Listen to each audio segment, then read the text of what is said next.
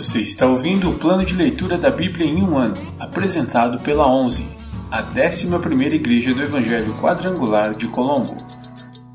Dia 199, 18 de julho, semana 29.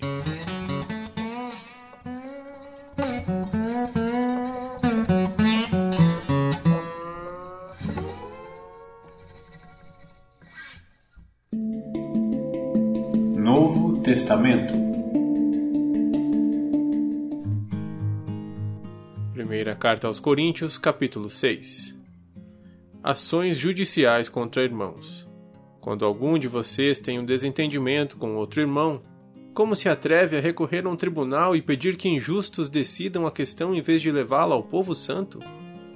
Vocês não sabem que um dia nós, os santos, julgaremos o mundo? E, uma vez que vocês julgarão o mundo, acaso não são capazes de decidir entre vocês nem mesmo essas pequenas causas? Não sabem que julgaremos os anjos? Que dizer, então, dos desentendimentos corriqueiros desta vida? Se vocês têm conflitos legais, por que levá-los para fora da igreja, a juízes que não fazem parte dela? Digo isso para envergonhá-los, Ninguém entre vocês tem sabedoria suficiente para resolver essas questões? Em vez disso, um irmão processa outro irmão diante dos descrentes. O simples fato de terem essas ações judiciais entre si já é uma derrota para vocês. Por que não aceitar a injustiça sofrida? Por que não arcar com o prejuízo? Em vez disso, vocês mesmos cometem injustiças e causam prejuízos até contra os próprios irmãos. Vocês não sabem que os injustos não herdarão o reino de Deus? Não se enganem.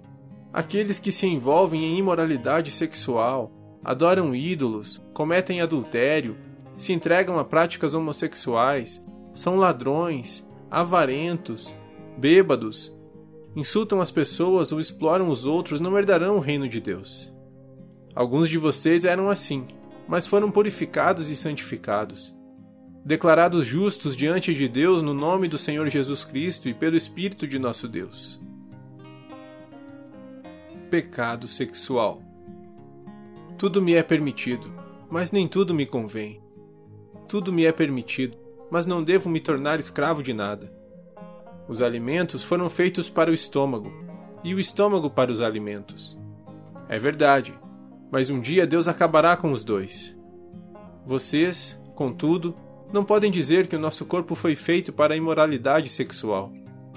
Ele foi feito para o Senhor, e o relacionamento que o Senhor tem conosco inclui nosso corpo. Portanto, Deus nos ressuscitará dos mortos por seu poder, assim como ressuscitou o Senhor. Vocês não sabem que seu corpo é, na realidade, membro de Cristo? Acaso um homem deve tomar seu corpo, que faz parte de Cristo, e uni-lo a uma prostituta? De maneira nenhuma. E vocês não sabem que se um homem se une a uma prostituta, ele se torna um só corpo com ela? Pois as Escrituras dizem: os dois se tornam um só. Mas a pessoa que se une ao Senhor tem com ele uma união de espírito. Fujam da imoralidade sexual. Nenhum outro pecado afeta o corpo como esse, pois a imoralidade sexual é um pecado contra o próprio corpo. Vocês não sabem que seu corpo é o templo do Espírito Santo que habita em vocês e lhes foi dado por Deus? Vocês não pertencem a si mesmos, pois foram comprados por alto preço. Portanto, honrem a Deus com seu corpo.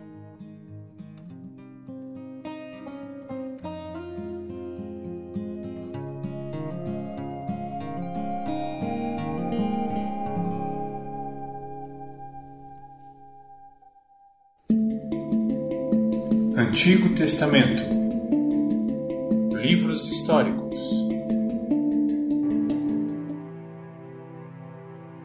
Primeiro livro dos Reis, capítulo 19. Elias foge para o Sinai. Acabe contou a Jezabel tudo o que Elias havia feito, incluindo o modo como havia matado todos os profetas de Baal.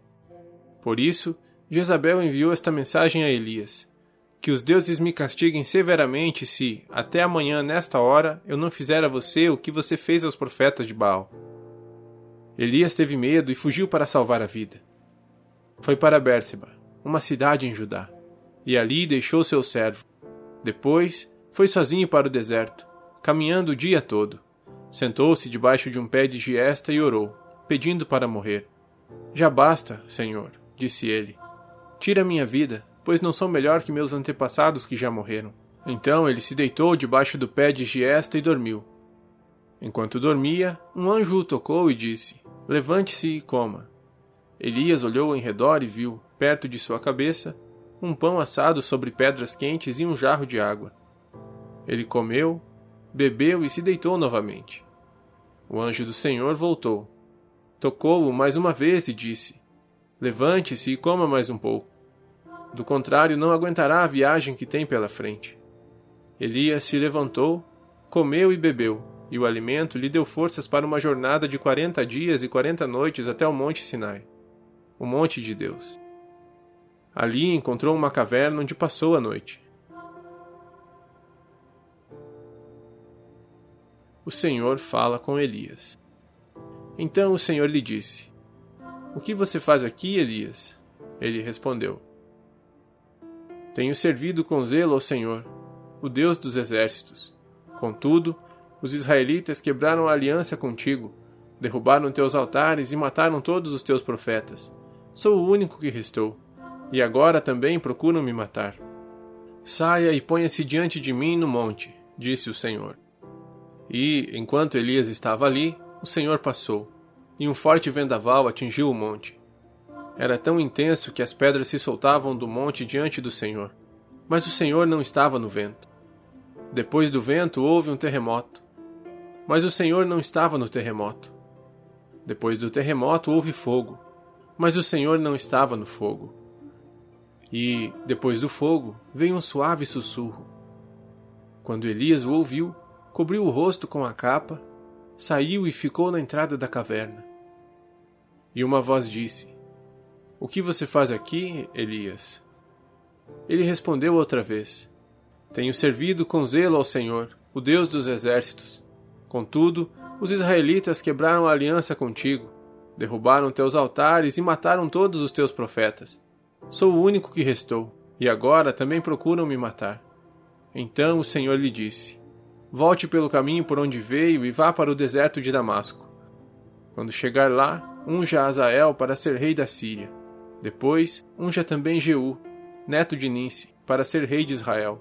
E unja Eliseu, filho de Safate, da cidade de Abel-Meolá, para substituir você como meu profeta. Quem escapar da espada de Azael será morto por Jeú, e quem escapar da espada de Jeú será morto por Eliseu. No entanto, preservarei sete mil de Israel que nunca se prostraram diante de Baal nem o beijaram. O chamado de Eliseu.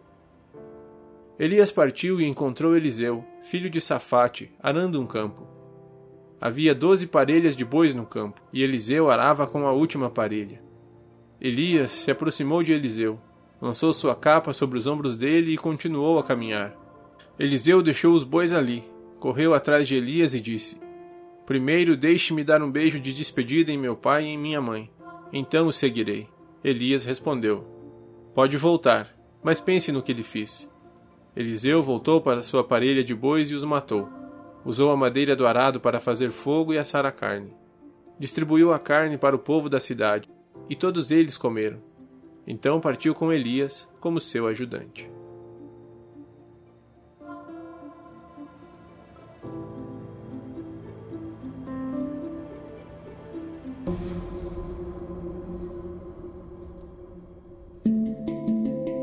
Profetas Menores.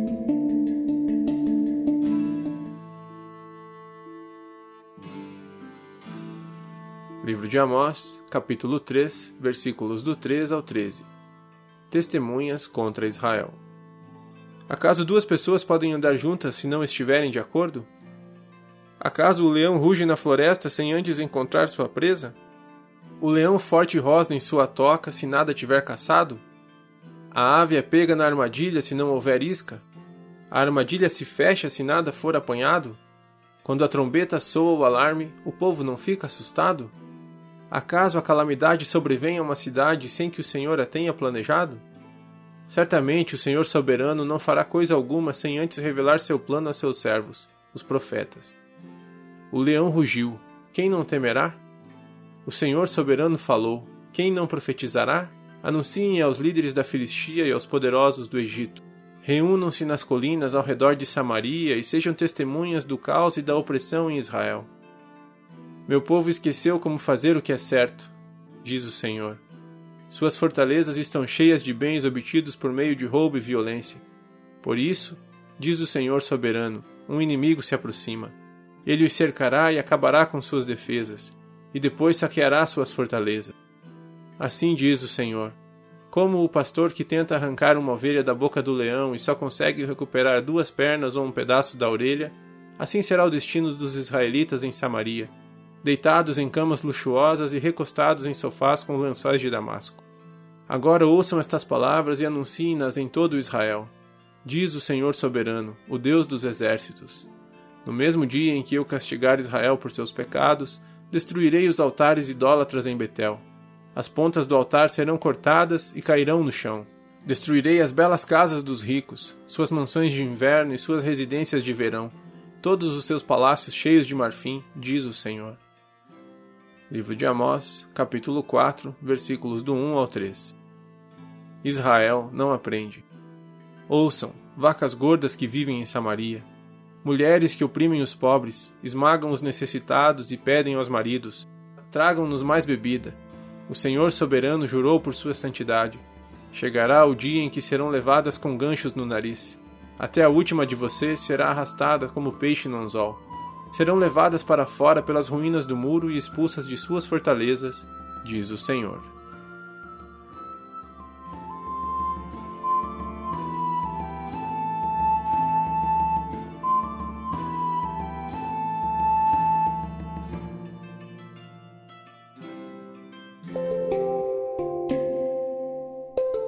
Versículo da semana.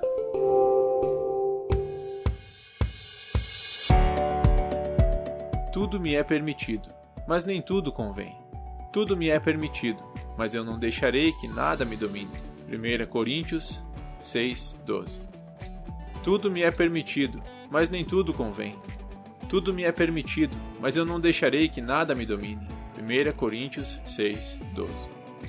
Tudo me é permitido, mas nem tudo convém. Tudo me é permitido, mas eu não deixarei que nada me domine. 1 Coríntios 6, 12